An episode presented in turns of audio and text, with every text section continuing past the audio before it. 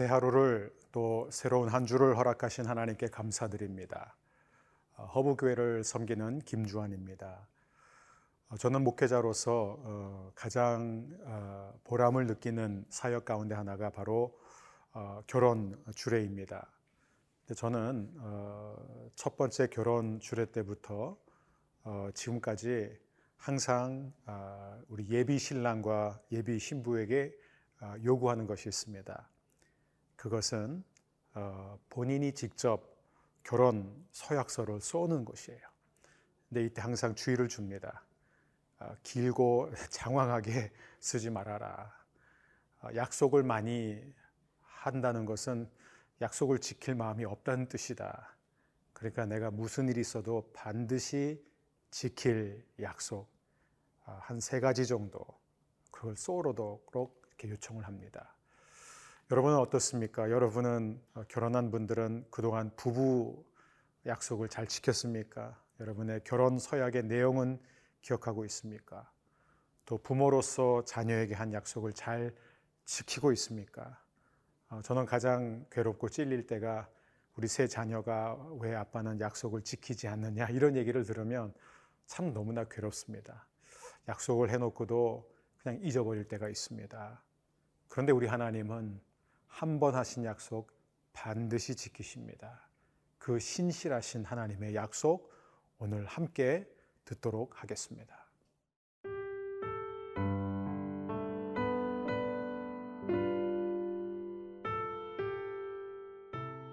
예레미야 31장 31절에서 40절 말씀입니다.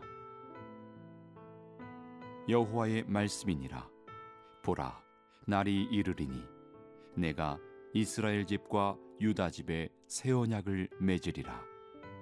이 언약은 내가 그들의 조상들의 손을 잡고 애굽 땅에서 인도하여 내던 날에 맺은 것과 같지 아니할 것은 내가 그들의 남편이 되었어도 그들이 내 언약을 깨뜨렸음이라 여호와의 말씀이니라 그러나 그날 후에 내가 이스라엘 집과 맺을 언약은 이러하니 곧 내가 나의 법을 그들의 속에 두며 그들의 마음에 기록하여 나는 그들의 하나님이 되고 그들은 내 백성이 될 것이라 여호와의 말씀이니라.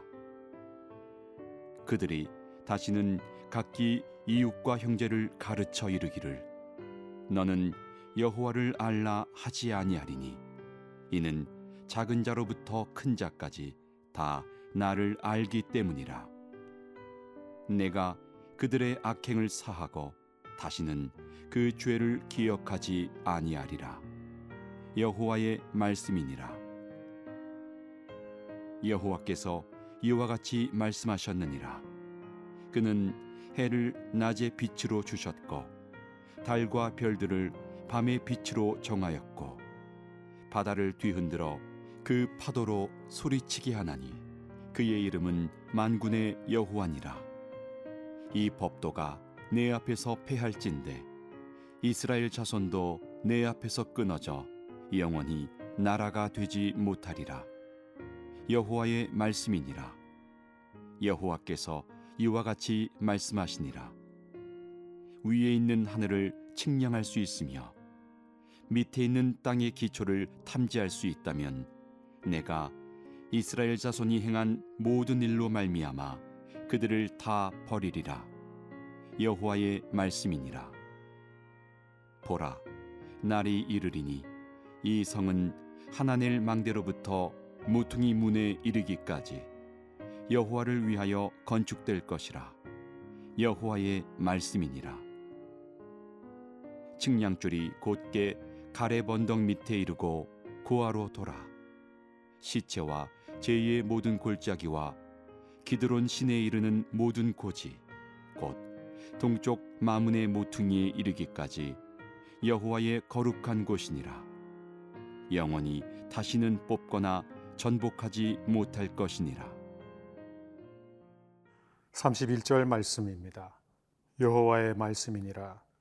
보라 날이 이르리니 내가 이스라엘 집과 유다 집에 새 언약을 맺으리라. 새로운 언약. 아, 왜새 언약이라고 그럴까요? 어, 옛 언약이 사실 여러 번 있었습니다. 모세와 맺은 언약이 있었죠. 어, 또 여호수아와 맺은 언약이 있었습니다. 또 사무엘과 맺은 언약이 있었습니다. 또 그리고 히스기야 왕과 맺은 언약이 있었습니다. 구약 성경에는 참 많은 언약들이 있습니다. 그런데 그 언약들은 하나같이 오래 가지 않았습니다. 이스라엘 백성이 일방적으로 어기고 일방적으로 파기했기 때문입니다. 그래서 하나님은 이제 이들과 새 언약을 맺고자 하십니다. 새로운 약속이에요. 근데 이 약속은 옛 약속과 어떻게 다를까요? 옛 언약은 한쪽에서 어기면 파기가 되는 것이었습니다. 그런데 이 새 언약은요, 한쪽에서 아무리 어겨도 파기되지 않는 언약입니다. 그래서 새 언약이라고 말하고 있습니다. 자, 이 새 언약의 내용은 무엇일까요? 32절 이 언약은 내가 그들의 조상들의 손을 잡고 애굽 땅에서 인도하여 내던 날에 맺은 것과 같지 아니할 것은 내가 그들의 남편이 되었어도 그들이 내 언약을 깨뜨렸음이라 여호와의 말씀이니라. 33절 그러나 그날 후에 내가 이스라엘 집과 맺을 언약은 이러하니 곧 내가 나의 법을 그들의 속에 두며 그들의 마음에 기록하여 나는 그들의 하나님이 되고 그들은 내 백성이 될 것이라 여호와의 말씀이니라. 그날 후에 그러나 그날 후에 바로 우리 예수님이 이 땅에 오신 날입니다. 이 새 언약의 내용은 바로 우리 예수님입니다. 이제는 하나님이 돌판에 새겨지는 행동을 규제하는 율법을 주시는 언약이 아니라 이제는 예수님 자신을 주시는 하나님 자신을 주시는 언약 그것이 바로 새 언약입니다. 하나님은 어떻게 자신을 우리에게 주십니까? 첫 번째 하나밖에 없는 아들 예수 그리스도를 이 땅에 보내 주심으로 주십니다. 누구든지 예수님을 믿으면 죄 사함을 받고 이 새 언약의 백성이 되게 됩니다. 그런데 그뿐이 아니에요. 옛 언약은 두 돌판에 새겨졌다면 이 새 언약은 우리의 마음판에 새겨진다고 약속하십니다. 누구를 가리킬까요? 이 새 언약은 우리 예수님 자신이 누가복음 22장에서 말씀하시죠. 포도주 잔을 가리키면서 내 피로 세운 새 언약이다. 사도 바울은 고린도전서 11장에서 이 말씀을 그대로 인용합니다. 심지어 사도 바울은 자신을 새 언약의 사도라고 새 언약의 일꾼이라고 말하고 있습니다. 그리고 히브리서 10장을 보게 되면은 성령이 증언하되 하면서 이 내용이 반복됩니다. 이 새 언약의 핵심은 바로 성령 하나님입니다. 하나님께서 성령을 부어 주셔서 우리의 마음에 할례를 행하신다는 것입니다. 어떤 규정도 어떤 율법도 우리의 마음을 바꿀 수가 없습니다. 그러나 성령이 우리에게 오시면 우리의 마음은 영원히 바뀌게 되는 것이죠. 우리는 요한복음 3장 예수님과 니고데모의 대화를 기억할 필요가 있습니다. 어, 제가 어떻게 하면 구원받을 수 있습니까? 어떻게 하면 영생을 얻을 수 있습니까? 예수님 말씀하십니다. 내가 진실로 너에게 이르노니 거듭나지 않으면 하나님 나라를 볼 수 없다. 아니 사람이 어떻게 다시 태어날 수가 있겠습니까? 질문합니다. 그때 예수님 또 말씀하십니다. 내가 진실로 진실로 너에게 이르노니 물과 성령으로 태어나지 않으면 물과 성령으로 거듭나지 않으면 하나님 나라에 들어갈 수 없느니라.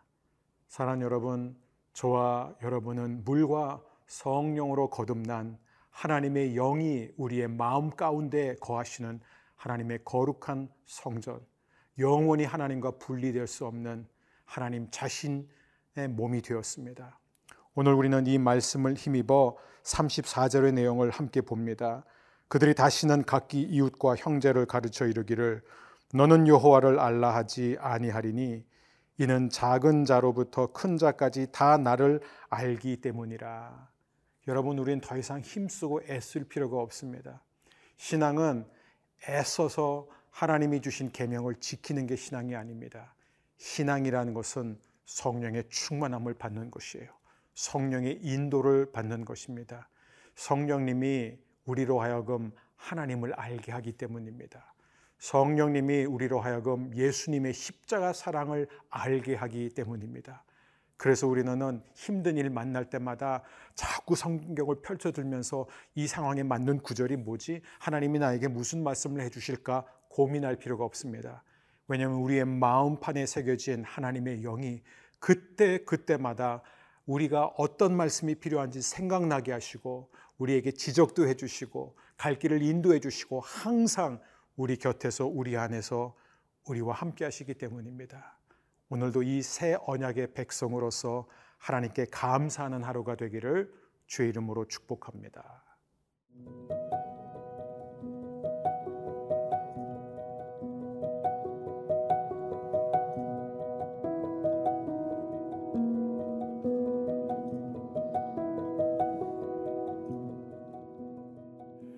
우리는 연약합니다. 그래서 성령은 우리의 연약함을 아시고 우리를 도우십니다. 우리는 악합니다. 몰라서 죄를 짓는 게 아니지요.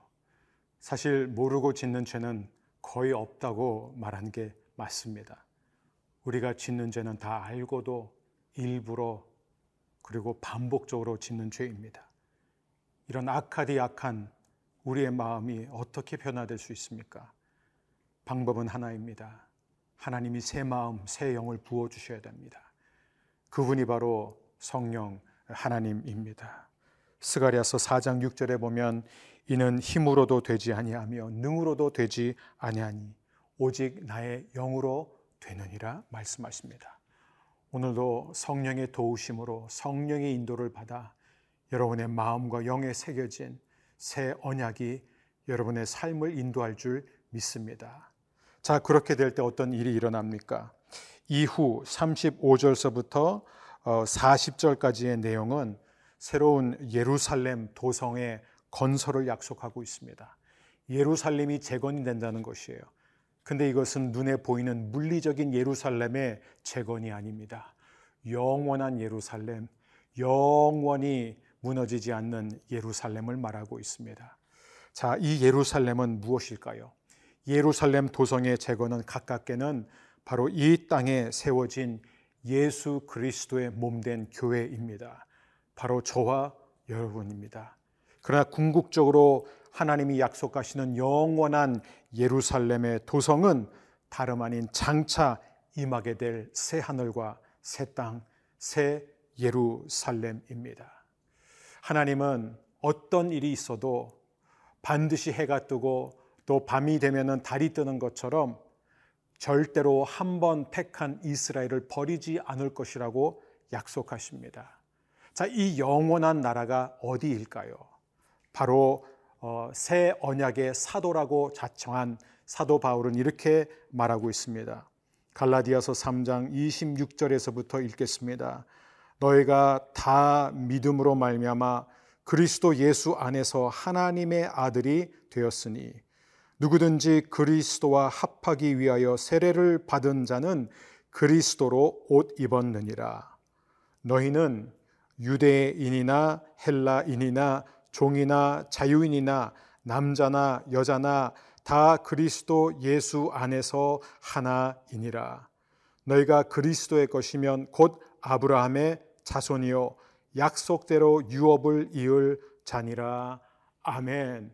바로 오늘날 새 언약, New Testament, 그렇죠? 그게 바로 신약이죠. 이 신약 시대에 예수 그리스도의 놀라운 십자가의 은혜로 그리고 우리 가운데 내주하시며 영원히 우리를 떠나지 않으시는 성령님의 인도로 살아가고 있는 하늘나라의 백성입니다. 이제 우리는 완성될 새 예루살렘, 영원히 무너지지 않는 하나님의 성 예루살렘을 향해 나아 가기를 원합니다. 매일매일 우리의 마음판에 하나님의 말씀을 새길 때 우리는 반드시 승리할 줄 믿습니다.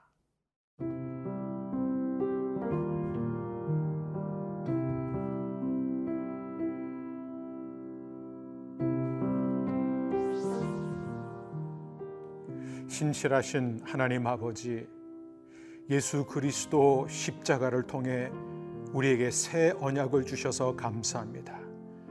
그 새 언약을 우리의 마음판에 새겨주신 성령 하나님 감사합니다. 날마다 예수님의 십자가의 능력과 성령의 능력을 힘입어 하나님의 성 예루살렘 성을 향해 나아가는 저희의 아름다운 승리의 삶이 되게 하여 주옵소서. 예수님의 이름으로 기도합니다. 아멘.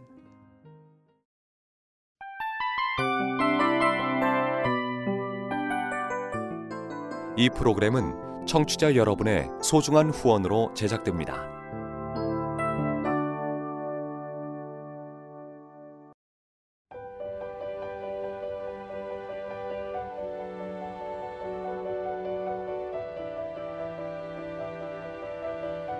세상에는 수많은 교회들이 있지만 더 깊이 있는 말씀 강해를 찾기 위해 크기로만 교회를 선정하지 않습니다. 보다 좋은 영적 콘텐츠를 더 많이 나누기 위해 방송비를 받지 않습니다. 1년 365일 복음만 전하고 싶어서 우리는 광고를 하지 않습니다. 온누리의 복음을 땅끝까지 CGN TV와 함께 땅끝 선교사가 되주세요.